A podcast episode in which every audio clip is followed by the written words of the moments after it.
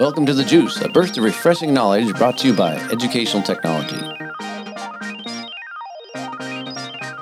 My name is Randy Colstead. I'm the coordinator of Educational Technology here at Orange Unified School District. I'm part of a wonderful team. I've been in education for about 22 years, started in the classroom way back in 1999, believe it or not. Um, have been a part of that process until about 2009. I taught mostly elementary school. And then when I got into the 2009, I ended up over at the Orange County Department of Education, where I got connected with basically districts across Orange County itself, and as superintendents, statewide programs, and also international programs as well. Uh, that eventually led me to wanting to build out a team and being closer to the students. So I t- took a position leading a team here at Orange Unified School District, where I've been now for about seven, eight years, going into my eighth year. And I'm Apple Abrika. I'm a TOSA for Educational Technology, and uh, I got my teaching credential in 2009, uh, right when the recession hit, and that's when you went over to the county, Randy.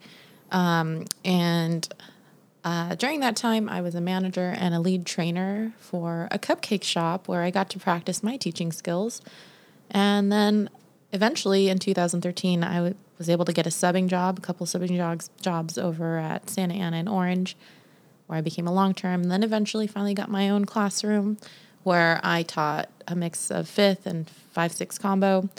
And uh, from there, I was able to be a mentor teacher, and I have nine student teachers under my wing.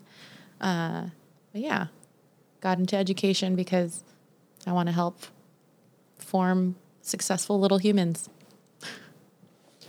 My name is Mike Higgins. I'm a TOSA for EdTech and Student Achievement.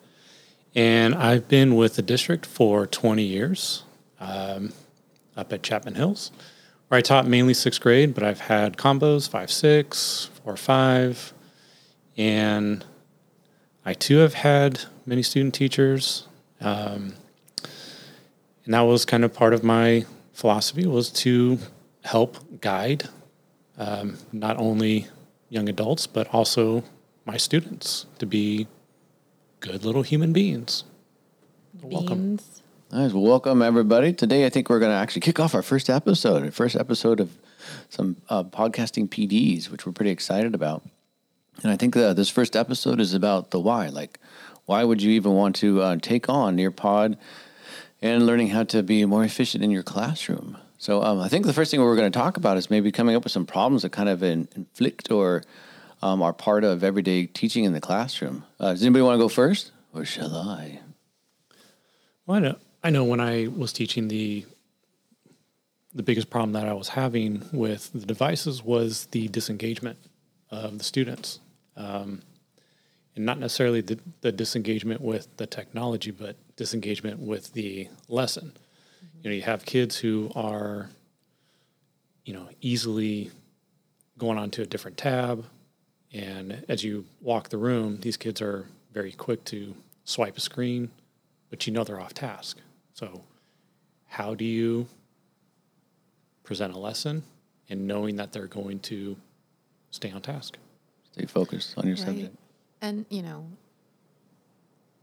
that engagement piece is so huge, but also motivation is something that I encountered as an issue. Like, you have those students who are unmotivated, who, Just want to get it done. or even won't even touch it. You know, they just, they just wait and waste time, you know, and just kind of wait until the time goes by. And, and that that's challenging, you know. yeah, with, with sure. nothing to show for it.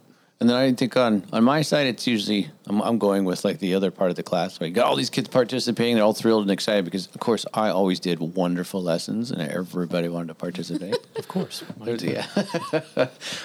so with me, it was always how do I like save some time and actually build out um, uh, opportunities for me to gather that information. So I'm pushing it out to the class. I'm doing a lesson. How do I know whether or not they're understanding? So getting that feedback quickly. And then also, how do I just give that power to the students? Like, how do you know if you are doing well? Do you have to wait for me as the teacher to tell you? Or can you on your own actually make that happen? So that was a big, I think, restriction for me in the classroom. Like, how do I make this happen? Especially when I had devices computers, how is that going to make that, that work? So those are three big problems I think every teacher wrestles with in the classroom. Uh, so I, I, think today's podcast, we also wanted to talk about the the district actually has a process for all these devices that we put in place, and we're really trying to figure out how we can um, support the teachers in using these devices to basically teach teach more and work a little less. Like, how do you actually be more effective in, in doing what you're trying to do as an expert in the classroom? Right. The, the district has put together three different documents that uh, support that. One of those is the graduate profile, which um, they've put as a guide for all the teachers in the district to actually work towards some soft skills the students can have. And there's also a um, document on like some basic skills. We have a digital literacy document that actually walks through like these are some of the basic things kids should know on a computer. And all of it's aligned to like some international technology standards. So if you're doing any one of those things and trying to connect it together, you're going to be supporting those those kids and making things happen. And if you don't um, pull together the devices, if you never pull them out, if you continue to teach the way that you've taught before, uh, which is effective. We know that kids learn; they have been learning for hundreds of years this way. Um, but if you continue to do that process, then these other standards that have now come along, so kids can be successful in the 21st century, may be more difficult, and hence the reason we ended up coming with like a one-to-one environment. Like why, mm-hmm. uh, why we actually put that in in place. And, and we know that education is changing rapidly. Uh, technology is changing rapidly. Careers uh, are changing.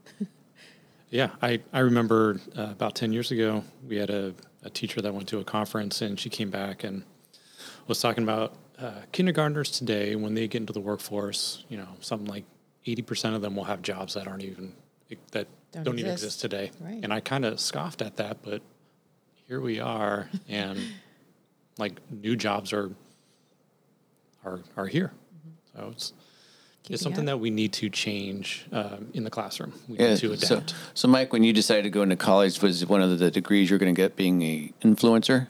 Like you were going to, and how many people are making like lots of money as an influencer now, trying to change it? Like we're trying to do it right now. We're trying to influence some people, and yeah. we're not making that kind of money.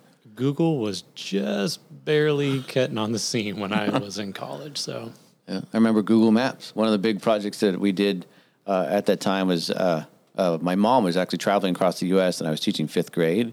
I said, "There's got to be a way I can connect these together. Like have somebody who's in the field and I have my kids actually talking to those individuals." So I told my mom, "Like you're going to go on a vacation. I want you to do a podcast with my kids." Mom freaked out. She was a teacher at the time too.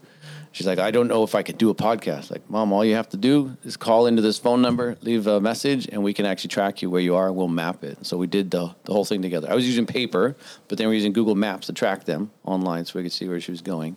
And then she sent pictures and everything and turned into a positive experience for her, gave her kind of like a different purpose for her vacation. Mm-hmm. And then my kids were like, where are they going next? What are they doing next? Mm-hmm. So it was kind of exciting that way. So again, just looking at different ways that um, things have actually impacted our, our classroom and jobs. Like, who would have known that you'd have to have a GPS system and way to map all of that and organize it and programming? All different different kinds of careers that have shifted. Yeah, and your and mom's name wasn't Carmen Sandiego, was it? no. Okay. that actually happened before, right? That was well before us. Yeah, and and you know, our classrooms come with all types of learners. So how do we how do we hit them all? Make it happen. Yep, I agree. How do we support every single one of them in the classroom? So then I guess that might be a nice segue. Thank you, yeah. Apple, to bring us over to like why Nearpod? Why why do it off of this one? We when we started talking about this podcast, we thought of like six thousand one hundred fifty two. I think that's the exact number, six thousand one hundred fifty two items that we were going to try to pull together for. But we said let's narrow it down to something that's simple and tangible that they could walk away with. So we talked about Nearpod, and, and the next section here is like, why Nearpod? Why even worry about using that particular tool? Well, one, everybody in the Orange Unified School District has access to it right now, so that's fantastic. But then there were some pieces that we had uh, to break that down. And one of those big things I think is trying to determine um, uh, basically assessments. Like when we look at assessments, we often think about like you know big statewide tests, and we think about big uh, cumulative or summative tests that actually provide uh, uh, some summations to our teaching, but there's also ways that we can actually um, evaluate the students through formative assessments, through uh, pieces to see if we're actually working towards our goal. And Nearpod does a great job in actually providing some of those kinds of resources for us as well. Yeah, I mean, coming from the assessment side, uh, that's something that we want to do is uh, look at the, look at the data and see are we heading in the right direction? Is the lesson that I taught did it stick? did we miss something? And you know, if we're just assessing just for the sake of assessing, then we're not doing it right. Right. Um, we got to look at that. We got to look at that information. And I know the data sometimes is the big scary word for teachers. Um, but we do have to look at it and we have to adjust accordingly. Well, I think a lot of the um, the the concerns around assessments too are the fact that you once you send it out and you collect that data, now you can actually look through all that information, evaluate it, and then figure out what to do with it. The nice thing with uh, Nearpod through formative assessments is you can actually deliver the lesson either through a student centered or a student led uh, process where they're actually going through the lesson on their own, or you could actually be delivering it. And in both circumstances, the system is collecting all that data. Now all you have to do is basically jump back in and see if the students uh, see how the students have done, or if they if they actually have done the work as well. On top of that, so you can actually see how they've done, and then uh, start to adjust based on the needs of your students. So if it's motivation, like how do I start to change the lesson so I can motivate them? If it's just understanding, how do I make sure I shift the lesson so they understand?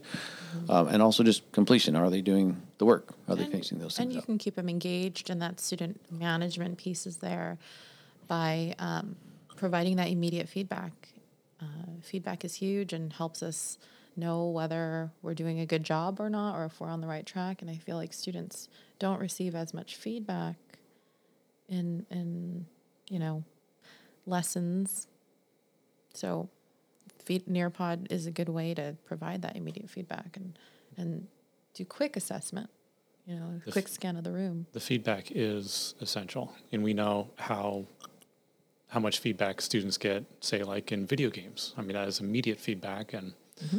when they don't succeed, they try again. And uh, It's constant as well. It's constant feedback. It's a constant loop. Like I try this, didn't work. Try this, didn't work. Try this, success. Try this, didn't work. Try this, didn't work. And eventually they achieve some goal of some sort. And with Nearpod, that immediate feedback is, you know, working smarter, not harder, because the system will do it for you. Right. But you, as a teacher, get to, you know, take that information and, you know, get to put your own spin to it. But at least you get the data. Scary Big word. Big data guy. And I think also uh, you mentioned have like student motivation was a big concern for teachers as well. I think two things that will happen with with Nearpod with motivation. One is you have a variety of activities that you can actually use. There's different activities you can put in place. So you can modify how the students are interacting with their content. And then the second part is if you do a student led um, uh, presentation, then they're actually getting feedback like the video game. They're getting feedback instantaneously so they know like whether or not they did well. And then they can actually modify on their own too. Like, do I need to read some more? Do I need to do some other test? Do I need to just take it again? Because that's a part of it too. If you're just practicing over and over again, you can do better and better. If you're giving students opportunities to actually go through that So you- content. So, telling me Nearpod will allow you to have multiple attempts at something? It's not a one and done? Not a one and done. If you, as a teacher, allow it, if you, the teacher, allow it. So if it's a, if it's kind of like a summative assessment, then you can say one and done. But if you're trying to do like, let's just see how you can do, you give them opportunities to go through it again and again. And the downside to that is they actually have to, what is it, repeat the information, eventually have it stick. Uh, possibly, I don't see that as being a, a negative thing for the kids. If they, if they, especially if they want to go through it again and again and again. Sounds like some pretty cool features on Nearpod. Nice. And then we also mentioned feedback. I think we've said it a few times. They're going to get feedback constantly and consistently, and so is the teacher. and and it could fit your specific teaching style so you can post uh, for everyone to see a written response from a student and keep it anonymous and you can analyze their response together as a whole class and have classroom discussions about grammar or about the content itself. So you can go deeper um, as a whole class together This is very true. Very true. I think they they've kind of done all that. They do they create lessons for you, but then you can also build lessons that you need support on, and that can all be done through resources you already have. So imagine like I've been building my PowerPoints for the last ten years, and I have all these PowerPoints.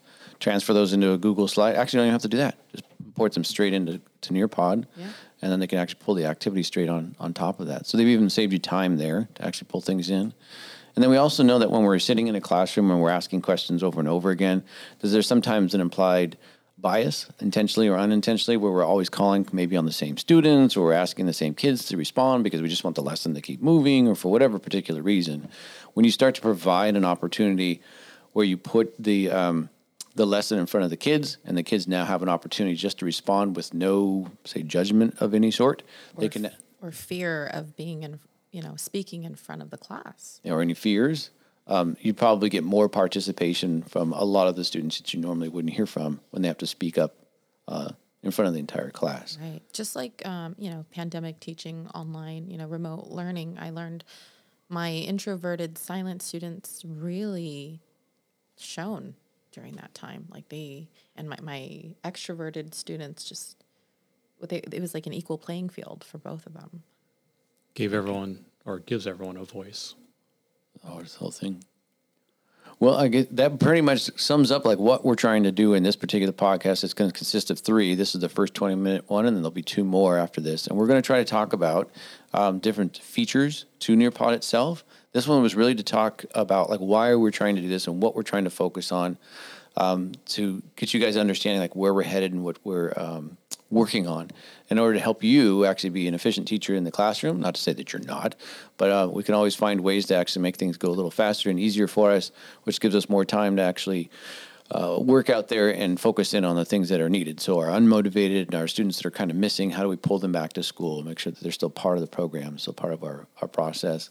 Um, all of our podcasts are also going to have further exp- uh, exploration documents. Um, in this particular one, there's going to be learning labs, which Nearpod puts together that um, help show you how to use different features to Nearpod and also just how to teach. There's like they've got some teaching styles and teaching instruction that's in the play in in their resources as well that we've put in place.